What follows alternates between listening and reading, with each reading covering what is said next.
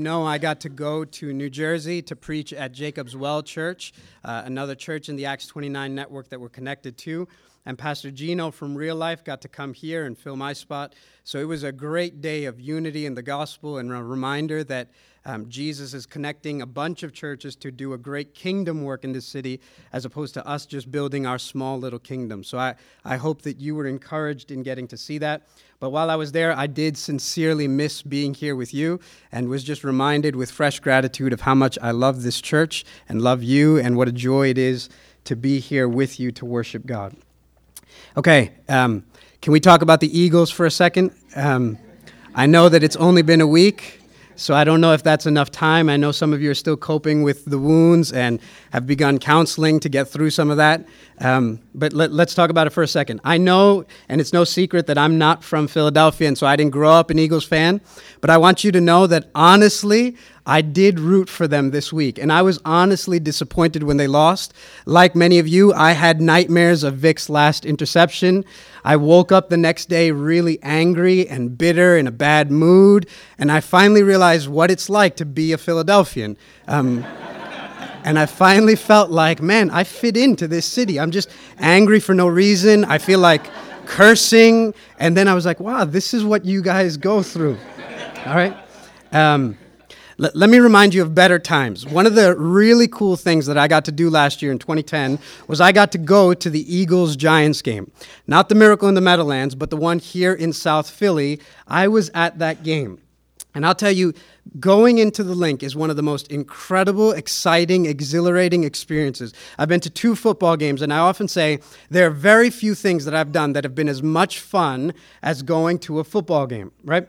Now, of course, there's some things you're going to have to overlook to have a good time, right? So, undoubtedly, you're going to be baptized with beer. That's just a given. Somebody's going to spill beer all over you. Undoubtedly, you're just going to have to ignore all the profanity you're going to hear for three hours. So, by the time you're done, you feel like you've got to wash your own mouth with soap just from all the stuff that you heard, right? The way they string together curses, it's almost poetic, like they were all English majors or something. And, and if everything they said about that referee's mom was true, she sounded like a horrible lady, right? So you're going to have to overlook some of that stuff. But if you can, it's actually an incredible experience, right? And, and the thing that sort of stands out to you when you go into the Linc is the, the solidarity and the oneness and the unity of the place. You can almost feel it, right? Maybe sports isn't your thing. Maybe you've been to a packed concert with your favorite band or to a rally or some great cause. But when you walk into Lincoln Financial Field, you've got this sea of green jerseys because they're all wearing the same thing and you've got 67,000 people, and they're rooting for the same thing and cheering at the same time, and they're united in their heart and purpose and mind, and they're longing for the same result and the same goal. They're united, right? Total strangers become brothers and sisters in a minute. I was high fiving people, hugging people I had never met before, and that's just the way the stadium works. There was one guy who actually wore a Giants jersey to the, to the stadium. The entire crowd found him and booed him till he was escorted out of his seat. It was beautiful, right? because there's just this unity even against a common enemy. The whole thing is unbelievable. After every 10 yards, the announcer will come on and say, That's another Eagles, and 67,000 people will shout, First down. They cheer at the same time, they root at the same time, they boo at the same time. There's just this incredible unity and solidarity and oneness to the whole thing. That's the picture that comes to mind for me when I read a passage like Philippians 2. Because in the first seven verses, Paul's going to cast a vision not for a stadium full of fans, but churches like this one full of Christians. And the vision he's going to cast is what would it look like if Jesus' church, even here at Seven Mile Road, were united? What would it look like if the men and women that gathered here were of one heart and one mind and of one accord, and they were rooting for the same thing and united around the same goal, longing for the same end, unified by the same purpose? What if they stood together against a common enemy and stood with each other against him? What if total strangers from different cultures and different backgrounds and different ethnicities could come here and become brothers and sisters in a moment because they were bonded by something far more great and grand and glorious than themselves? What if Jesus' church were united? What if that's what happened at Seven Mile Road? And that's exactly what Paul is going to push for in Philippians 2 and in the first seven or 11 verses. What we're doing is we're continuing our series called Be the Church and what it looks like to not just go to church, but be the church, and what the church is, and what the church is about, and what our identity as members of the church are. And today we're saying the church as united. The church as united. That what we are, are is that we're united. And in these seven verses of show, what I want you to see is that unity in the church is achieved by Jesus and, and maintained by being humble like Jesus. I'll say that again. Unity in the church is achieved by Jesus and maintained by being humble like Jesus. Okay, let's pray and then we'll consider these words together. Our God, we ask that you would come by your Holy Spirit and speak to us. We ask that you would take these fists that we've raised in defensive postures to you and your word, and we would humble ourselves and put them down. That we'd actually leave ourselves open and vulnerable to your word and allow it to do whatever it wants encourage us, convict us, rebuke us, admonish us, correct us. We pray that we, having put our hands down, would leave our chests and hearts open to you, that your word might penetrate deep down and that good fruit might be born. We pray that you would put away our pride and that we would hear this for what it is the Word of God. That we haven't gathered to hear the thoughts of a man, we have gathered to hear from God. And that you would empower us by your Spirit to receive this as just that, your Word to us, to this specific church, in this specific time, for your glory. We pray that you would unite us around the person and work of Jesus Christ. Help us now. It's in His name we pray. Amen. All right, let me give you some of the background, some of the context of this passage so that we can understand it better. When you get to the book of Philippians, you've got a man named Paul who is an apostle and a church planter, and he has planted this church at Philippi. Some years have passed since he first planted this church, and now he's actually locked up in a prison for his faith. He's, he's rotting in jail. And yet, while he's in prison, his love for this church is still vibrant and strong. This is a baby church that he helped planted. He's, he's got this great connection to them. And so he pens this letter, writes this letter as an encouragement to this young baby church. And when you read the four chapters in Philippians, what you become aware of is that by and large, this is a really healthy young church plant. By and large, there's a lot of good and godly things happening at Philippi. In fact, if you compare this church to some of the other churches that Paul has planted, you begin to see how healthy the Philippian church was. In a lot of ways, I want you to hear this church reminds me of you, of Seven Mile Road, that there's a lot of good things and a lot of health to our baby church. When you read some of the other letters that Paul writes to the other baby churches, you begin to see what a mess some of these churches were. For example, you read his letter to the Galatians, and, and you begin to hear Paul talking about this young church that's now derailed from the gospel. You've got this group of people that are advocating for circumcision and they, they're going around telling everybody if you're really going to be holy, well, you've got to, you know, snip the tip. And if you do that, then you follow Jesus, right? That Jesus plus and whatever, circumcision in this case, baptism for someone else, the, the Holy Communion, whatever it is you add afterwards, and they've sort of perverted the gospel. They've added some other alien form of righteousness to the gospel, and they've muddied the waters and messed the whole thing up. And Paul will write to them and say, What happened? Where did you go wrong? Or you read the letter to the Corinthians, and again, you don't have to read far before you realize this place is a mess. In chapter 5, you find that one guy is sleeping with his stepmom. In chapter 6, you find that Christians, rather than dealing with their issues, are bringing one another to the courts and suing one another. In chapter 11, you find that rather than coming to Jesus' table to take the body and the blood, they're fighting with one another and they're getting drunk at communion. So somebody's slipping into the line once and twice and three times and keeps knocking them back till it's just a mess. And then you come to the Philippians and you begin to see that by and large, this is a really healthy church, perhaps the healthiest church that Paul has planted. In Philippi, people are coming to know about Jesus. You read Acts 16 and you find the most unlikely of people are coming to faith in Jesus Christ. In Philippi, they're overflowing with generosity. If you remember a few weeks back, we said that this church was in extreme poverty and severe affliction, and yet it resulted in an overflowing of generosity. They gave not because they were rich, but because they gave above and beyond their means because God had given to them. This is the kind of church that Paul will brag about to other churches. So in 1 Corinthians 8, he'll tell the baby church at Corinth to study Philippi and be like them and imitate them. And again, I say to you, in a lot of ways, this church reminds me of our church.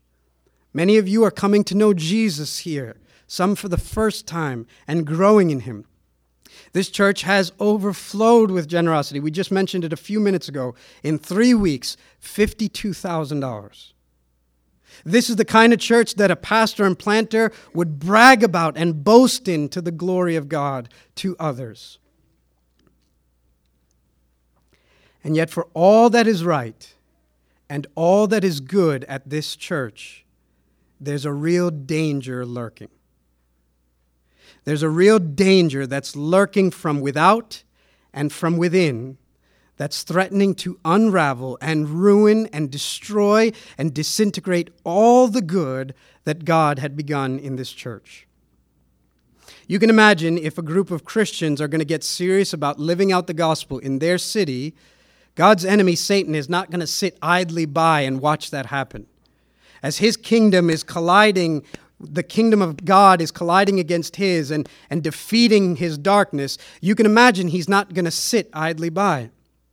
And so, what you begin to hear at Philippi is that there's great obstacles and opposition and external pressure mounting against this baby church. There's a great deal of things that are sort of coming at them as they're ready to follow Jesus. In chapter 1, Paul is going to talk about rivals to his own mission and ministry that the Philippians need to know about. In chapter 3, you're going to find that Philippi itself has a circumcision party that is now coming and threatening to ruin the gospel. And it's such a serious threat that if you read chapter 3 in the first two verses, Paul is going to say, Beware of those dogs. That's what he's going to call them. If a church planter calls you a dog, you know he's not messing around, right? He'll say to them, Beware of those dogs, beware of those evildoers, beware of those mutilators of the flesh. Because they're coming, and they're coming to ruin what God has begun here. In chapter 4, you're going to read, like we mentioned, that the economy in Philippi has tanked, and that produces anxiety. And so you're finding that Paul is going to have to address them and say, Don't be anxious, because that's what's happening. Their joy in Jesus is being robbed because everything around them is being taken. And so, a great concern of Paul's throughout this whole letter is how are you going to maintain joy through all that you're facing? So, with all of this coming at the church, how are they going to stand? How are they going to survive? How are they going to endure? And so, Paul will write to them, chapter 1, verse 27. Look at it with me. He says, Only let your manner of life be worthy of the gospel of Christ, so that whether I come to you and see you or am absent, I may hear, and listen to this, that you are standing firm in one spirit, with one mind, striving side by side for faith of the gospel. Here's what he's saying. With all that you're facing and all that you're about to endure and all that's coming and mounting against the church, how on earth are you going to survive unless you stand firm together? And he gives this picture. He says, I want you to stand side by side, shoulder to shoulder, arms locked, locked in the trenches, advancing against this enemy together. How are you going to make it? With all that's coming your way, how are you going to survive if you don't stand and stand together? But if all the church at Philippi was facing was from without, it'd be one thing.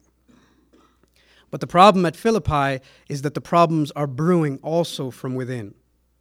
The conflict's not just from without, the conflict is from within. It's not just what's coming at them, it's what's beginning to come from within them. And you begin to read in chapter 4 that Paul is going to actually call out two women. He's going to address them, and, in front of the whole church, he's going to say, I plead with Euodia, and I have no idea how to pronounce the other name. Skintashi, Schenectady, something like that, right? And he calls these two women out and he says, I plead with you to agree in the Lord. Here were two Christian women. And if you read chapter 4, you find that they did exactly what Paul had said. They stood side by side with him in the work of the gospel. And I know this stuff never happens now, but back then Christians disagreed with one another. And you had these two Christian women that didn't get along, and they had conflict. And it's not this interpersonal squabble that's just between me and her off to the side. It's so important that the entire church's unity is at stake because of what's going on between these two women. Enough that Paul will have to name them and address them to the whole church and say, I plead with you, get them to agree in the Lord. So the problems at Philippi are not just what's coming at them, but what's brewing from within them. Not just conflicts from without, but conflict from within. And with all of this on his mind, as he's thinking about this baby church and all the good that has been done there, Paul writes Philippians 2 and the first seven verses. Let me read it for you again. He says, So if there is any encouragement in Christ, any comfort from love, any participation in the Spirit, any affection and sympathy, Complete my joy by being of the same mind, having the same love, being in full accord and of one mind. Do nothing from rivalry or conceit, but in humility count others more significant than yourselves. Let each of you look not only to his own interests, but also to the interests of others. Have this mind among yourselves, which is yours in Christ Jesus, who, though he was in the form of God, did not count equality with God a thing to be grasped, but made himself nothing taking the form of a servant, being born in the likeness of men. With all of this in his mind, Paul is going to speak on unity in these seven verses. And what he's going to do is he's going to elaborate on the concept he began in verse 27 of chapter 1, what we already looked at, and he's going to expound on it further. And the first thing I want you to hear is that unity in the church is achieved by Jesus. Hear that again. Unity in the church is achieved by Jesus. Here's what I want you to hear Seven Mile Road, our unity does not rest in Seven Mile Road. The unity of Seven Mile Road Church does not rest in Seven Mile Road Church. It's not something for us to achieve. It's not something for us to attain. It's not something for us to work for and strive after and get after it and get but rather it's something that Jesus has already achieved for us. Our unity does not come when all of us decide, you know what, we're going to become unity conscious and really get after this thing together, and we're going to get it. But rather, our unity is something that already has been achieved for us, attained for us. It's not a work that you will do, but something that Jesus worked and did for you. That's why in this passage, the conversation is not going to begin with what Philippi needs to do to get unity. The conversation is going to begin rather with what Jesus has already done for them and to them and in them, and that be the basis and the ground for everything else he will say. Unity is not something we achieve, it's something that Jesus achieved for us. Look at the text with me. He begins by saying, So if there is any encouragement in Christ, any comfort from love, any participation in the Spirit, any affection and sympathy, complete my joy by being of the same mind, having the same love, being in full accord and of one mind. All right, stop there for a second. In that first section, Paul begins this section by saying, So if there is, and then he rattles off four clauses. If there is any encouragement, any comfort, any participation. And, and I need you to know it's not that he's so much asking a question that he doesn't know the answer to. So, so is there any of this? If anything, it's a rhetorical question that he already knows the answer to, and that he anticipates that everyone he asks will know the answer to as well. He's just expecting that as he says these things, everyone's just going to nod their head in agreement. In fact, this could almost be translated not so if there is, but rather since there is this and this and this, then this is what I want you to be about. So everything he's going to say about unity is founded on what has already been done for them and in them and to them. Like I could ask you, any of you that have been at Seven Mile Road and connected to this community, these brothers and sisters, anyone here feel any encouragement in Christ? Anyone feel any encouragement from the, the, the good news that Jesus has forgiven your sins, that you have Jesus in this life and Jesus in the life to come? Any encouragement from being united with God and united with his people? How about any comfort from his love? Anyone here feel any comfort from the, the, the truth that God loves you and that He's demonstrated that love for you in this, that while you were a sinner, Christ died for you? And that now that comfort has come into your heart and you've received the comfort of God and His people around you. How about any participation in the Spirit? Anyone feel like they've felt the fellowship of being one with God through the Spirit and one with His people through that same Spirit? That you've enjoyed participation with God and His people? How about any affection or sympathy? Anyone here feel like you've been through a rough patch or a hard season and found brothers and sisters here to pray with you and love with you and, and be a shoulder for you and wrap their arms around your shoulder? Anyone to walk with you to remind you that God loves you and has sent his people to do the same? Paul's expectation is that as he says this to any church, he would just find the whole room going, Yep, absolutely. Yes, of course. And that's what he wants to say. Since this is a slam dunk, no brainer, since this is yes and amen in Jesus, and since this has all been done for you and in you and to you, now let's talk about unity.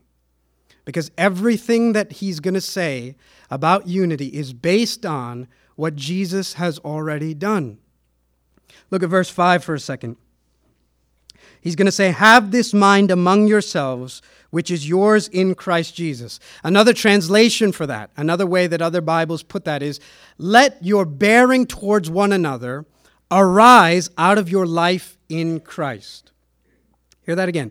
Let your bearings toward one another, let how you relate to one another arise out of your life in Christ. That is, let how you relate to each other come out of who you are in Jesus Christ and what he's done for you who you as an individual and we as a corporate body, based on who we are in Christ, let's relate to one another. What I'm laboring to try and say is this Seven Mile Road, our unity does not rest in ourselves, it rests in better ground and on better soil. It's, it's being built on a better foundation, namely Jesus and his gospel. We're united because of what he has done and because of who he is. Every imperative that Paul will give in this passage is based on the indicatives of who Jesus is and what he's done. That's just smarty pants language for every charge, every command, every call that Paul is going to give to the church is based on what Jesus has already done. So, Seven Mile Road, let me remind you of the gospel and of what Jesus has done. The gospel says that we were sinners, and God, in his great love for us, sent Jesus Christ to the earth. And the God man came to the earth and lived a good and righteous life, and then died a substitutionary death in our place and for our sins. The night before he died, let me read you the prayer that he prayed. He's standing in a garden. He's about to die the very next day, and he looks forward into history, thinking of this church. And he prays this. He says, Father, I do not ask for these only, and he's talking about his disciples, but also for all those who will believe in me through their word. Who's that? Who are all the people that are going to believe in the gospel because of the word the disciples preached? That's us, down to this day. And so he's going to think in that garden of you and pray this prayer. He says, I pray that they may all be one, just as you, Father, are in me, and I in you, that they also may be in us, so that the world may believe that you have sent me. He goes on to say, I pray that they may be one, even as we are one. I and them, you and me, that they may become perfectly one. He's about to die the next day.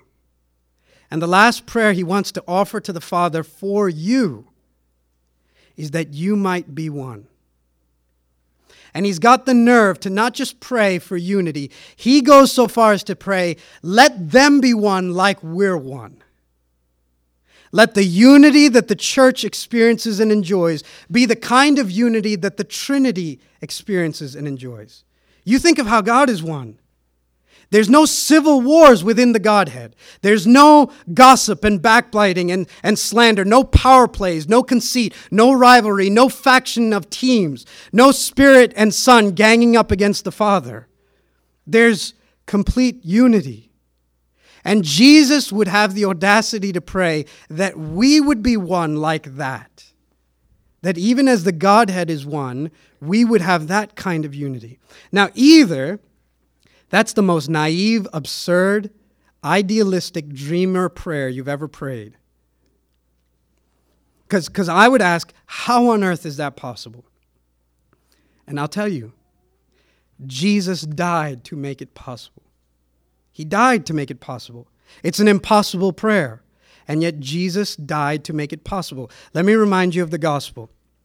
The gospel says that we, by nature and by choice, were in sin. Ephesians 2 will say that we were separated from God and separated from his people.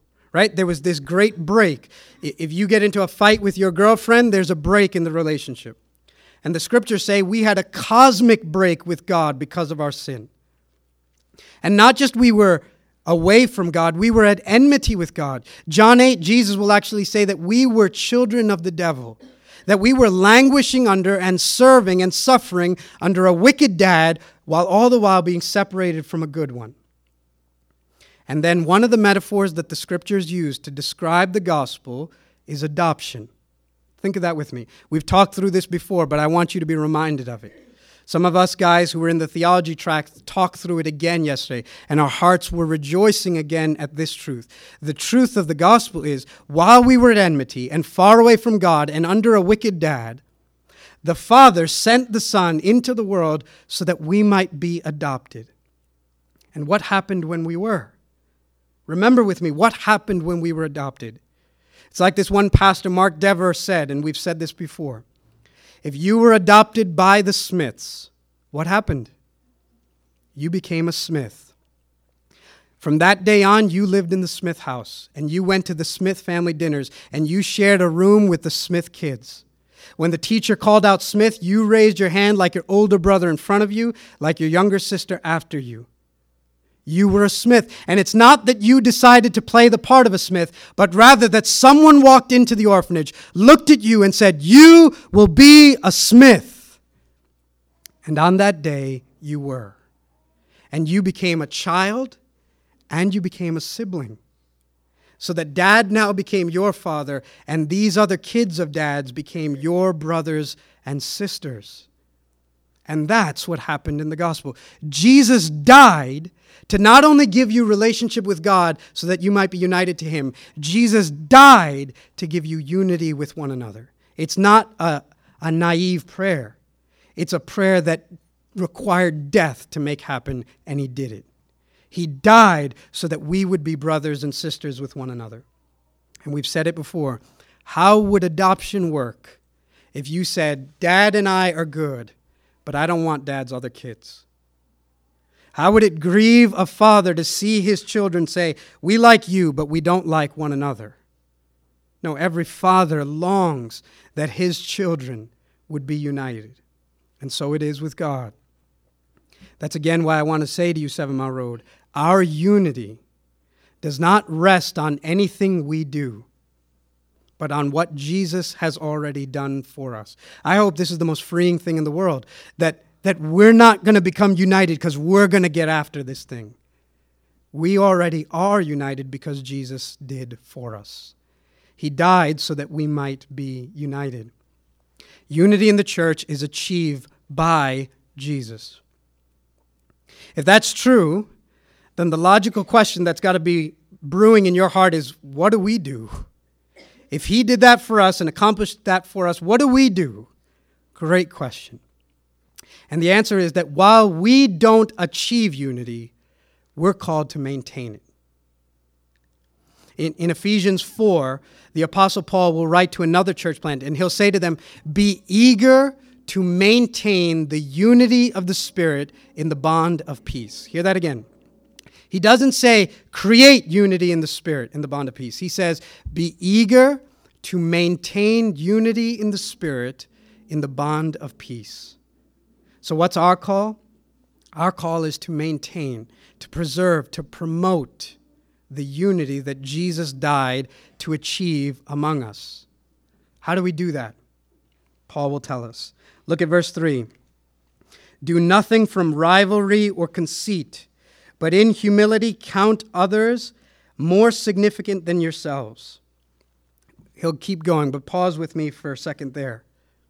Paul is going to say, What are you to do to preserve and promote and maintain unity? He's going to say, Unity in the church is achieved by Jesus and maintained by being humble like Jesus. What are you to do? Well, Paul starts with what you're not to do. All right, hear that again. He starts with what you're not to do. He says, Do nothing from rivalry or conceit. Here's what I want you to hear. If there's one thing that's going to destroy and unravel and undo the unity that Jesus died to achieve, it's pride. And if there's one thing that's going to preserve it and promote it and maintain it, it's humility. If there's one thing that's going to destroy unity in the church, it's pride. Every person coming in with their own agenda and their own opinions and their own ideas for their own glory until everything is broken up into teams and divisions and factions and the rest. I don't know what your church background was, right? Let, me tell you about mine. I grew up in the church, and by and large, I had a really good experience at church. No scandals, no financial stealing, no adulteries, no sexual misconduct, the kind of things that just rip churches apart. None of that, preserved from it all. But let me tell you what was commonplace for my church experience disunity, factions, teams, conflict. You had these meetings where the entire church would come together, and all the kids knew this was just a time where the different team leaders would come out, and the different teams would show up, and they'd have it out. And that just became the way that it was. It was just accepted as the norm, and nobody called it for the mockery of the gospel that it was.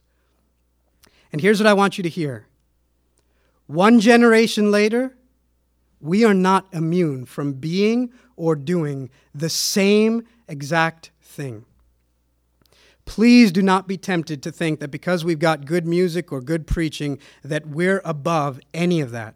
All of that could happen right here. Because one of the beautiful things that's happening among us is we're growing. But I, one of my friends, Pastor Matt in Boston, he always says, more people, as good as it is, just means more sinners. And more sinners just means more sin right? Instead of one relationship now, we've got 50. And miscommunication and misunderstandings and, and slighted feelings and slighted words, and, and all of that can just create havoc. For example, Charlie and Julie are about to have another baby. They're about to go to three kids. Back in the day, 10 years ago, it was just Charlie and Julie that could annoy one another. Now there's Charlie and Julie and Charlie and Shyla and Charlie and Jalen and Charlie and this new kid and, and, and Julie. And you see how it goes? It's not addition anymore. I, I did the math. In their home, there's going to be 10 relationships for conflict, not four, not five. That's the way it works.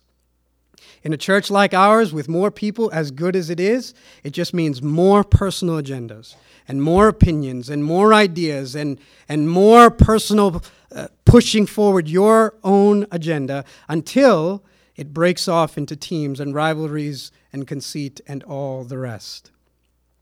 If there's one thing that's going to destroy unity in the church, it's pride. And don't say, don't sit here and say that can that must never or that will never happen here. But rather resolve with me that must never happen here. Hear that? Don't sit here thinking that can never happen here, but resolve with me. Jesus died for our unity. That must never happen here.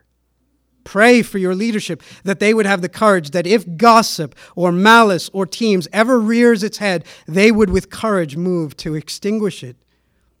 Because the unity of this place is not something we built up, it's something Jesus died to give us. And if pride can destroy it, Paul will say, you know what's going to preserve it and promote it and maintain it? Humility. Let each of you Count others more significant than yourselves. Look not only to your own interests, but to the interests of others. Humility. You know what humility is not?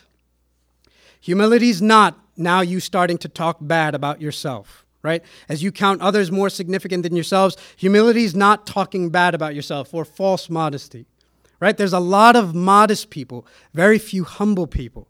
I know right? You'll say, I'm bad at something, and all you want is for a chorus of, No, you're not, no, you're not, no, you're not, right? Because even if you're falsely modest, you know what you love? The conversation's still about you. Everyone's still talking about you, and you love that. That's not humility, right? You've got pride on one side. Pride says, I can't stop looking at myself because I'm awesome. But then you've got insecurity on the other side, and insecurity says, I can't stop looking at myself because I'm awful. But you know who both people can't stop looking at? Themselves. It's the same thing, just expressed in two different ways. One says, I can't stop being enamored because of all my greatness. And the other says, I can't stop being enamored because of all my flaws. And the gospel addresses both. The gospel goes to the proud and says, Do not consider yourself in light of everyone else and compare yourself to the other brother and stand that you find yourself standing a foot taller. View yourself in light of God and His holiness and see your sin and do not be proud because you are far more sinful than you know. But the gospel will come to the insecure and say, Listen, God knows your flaws and your weaknesses and loves you desperately despite them and you are not standing trying to achieve your own identity. You've received one from Jesus. You don't have to work for your own reputation. You have a good one in Jesus. And God has the highest opinion of you in the universe, and it's not because of anything you did. So don't despair. The gospel says it's not pride or insecurity, humility. Humility is not talking bad about yourself, it's, it's actually being freed to not talk about yourself at all. It's not looking down on yourself, it's, it's being free to not look at yourself at all. It's being free to allow someone else to take center stage for two seconds, to allow your eyes to drift from the mirror for two seconds, long enough to see someone else, to count someone else as more significant than yourselves, and to look out not only for your own interests, but the interests of others. As I've been thinking through this passage, what's been working its way into my heart is this is not a hard passage to explain. It's not a hard passage to understand. It's not a hard passage to apply. It's just a really hard passage to live. It's just a really hard passage to live. Look not only for your own interests, but for the interests of others. So when you come in at the end of a long day and your three year old comes and you just want to sit in front of the TV for 10 minutes and she says, Dad, Dad, can you play with me? What would it look like to not look out for your own interests, but for the interests of another? Or your wife who has watched that three year old all day and now just wants one normal adult conversation, but you want to tune out because you've worked your own day. What would it look like to not look out for your own interests, but the interests of others? Or you're standing at CVS and you're waiting to pay, but the girl behind the register can't put your stuff through because she's on the phone. And whatever she's talking about has her upset, but you can't stop looking at your watch. And why won't she do her job? By the way, all of these are things just from the last week that I've failed at. What would it look like for me to take two seconds to count her as more significant than myself and to think to myself, whatever it is that she's talking about has her so upset she can't even do her job, and she's got an entire line waiting with all of us looking at her. What would it look like to count her as more significant than myself long enough to pray for her, whatever it may be in that moment, rather than to puff up with pride and see myself and my needs and my time as more important than hers? Do not look out for your own interests, but for the interests of others. What would it look like if this church did that at home and in our church and in the world and in the city that God has called us on mission to? So, where do we go? Where do we go for a picture of what that would look like, a vision of how to live that out in flesh and blood? Paul will tell us. Let's look to the end of this passage, verse 5. Have this mind among yourselves, which is yours in Christ Jesus, who, though he was in the form of God, did not count equality with God a thing to be grasped, but made himself nothing, taking the form of a servant, being born in the likeness of men. I want to read you a quote. How are we going to do this? How is Seven Mile Road ever going to get after this thing? What does it look like? Where are we to look? Hear this quote from a man named A.W. Tozer. He says, Has it ever occurred to you that 100 pianos, all tuned to the same fork, are automatically tuned to each other? They are not of one accord by tuned, being tuned to each other, but to another standard to e- which each one must individually bow.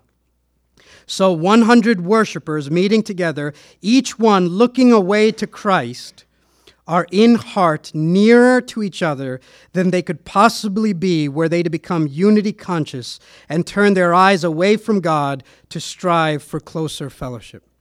Do you hear what he's saying? I have no idea how music works, but I think what he's saying is if you've got 100 pianos in the room, you don't pit them against each other. You tune them all to the same fork. And as each one is tuned to the same fork, they're in tune with each other. 67,000 fans at Lincoln Financial Field. How do you get them united? Not by getting them all to turn to each other and talk, but as they look away from themselves and together look at something better and more grand than themselves, they find that they're drawn closer to each other. It will not be by us diverting our eyes to ourselves. It will be as each of us looks to Jesus and begun, begins to become humble like him that we will find that we are united with each other. Look to Him, right? Him who was God before the foundations of the world, but in humility. Because He looked not only for His own interest, but for yours, was born in a barn for your sake. Him who looked out for the interests of others throughout His life. Right? A few weeks ago, if you remember, Dennis preached on the, the night before Jesus dies. He has a meal with his friends. And remember, Dennis reminded us if there's ever a night to look inward, to take care of yourself, to have that meal, to have someone serve you, it's that night. And on that night, he got up. He was going to give his life the next day. And on that night, he got up, looking out for the interests of others and not his own, and got on his knees like a slave, like no self respecting Jew would do, and began to wash their feet. And he gets up and he says, If I did that, you ought to do the same. And verse 8 will say it's not just his birth or his life, but he humbled himself even to the point of death, even death on a cross. You look at that Jewish man named Jesus hanging on the cross naked, and it is the most humiliating, humbling sight your eyes would ever see. And that's what God did because he looked out not for his own interests, but for the interests of others. If you struggle with humility, I want to give you one last thought and then we'll wrap up. When this passage ends in verses 9 through 11, it's going to say that there's a day coming. A day when the humble Lord Jesus, who was born in the barn, who washed the feet of his servants and disciples, who hung naked on a cross, when he was resurrected. And there's a day coming when every knee will bow before him and every tongue will confess that Jesus is Lord. So here's, here's the thought that's been working its way into my heart as I pursue humility. I want people to think of me. I want people to speak well of me. I want my name in lights. But here's the thought that Philippians 2 is going to end with there's a day coming. And on that day, no one will talk about a J. No one will talk about the sermons that I preached or the churches that I planted. No one will talk about us. No one will talk about your accomplishments or your accolades or your achievements. No one will mention the titles that you earned, the degrees that came after your name. No one will talk about the promotions or the stuff that you bought or the things that you did. No one will remind you of your successes or your flaws because on that day, every face will look to him and every shoulder will be pointed to him, and every eye will behold him, and every knee will be bent before him, and every mouth will speak of him, and every tongue will confess that Jesus is Lord.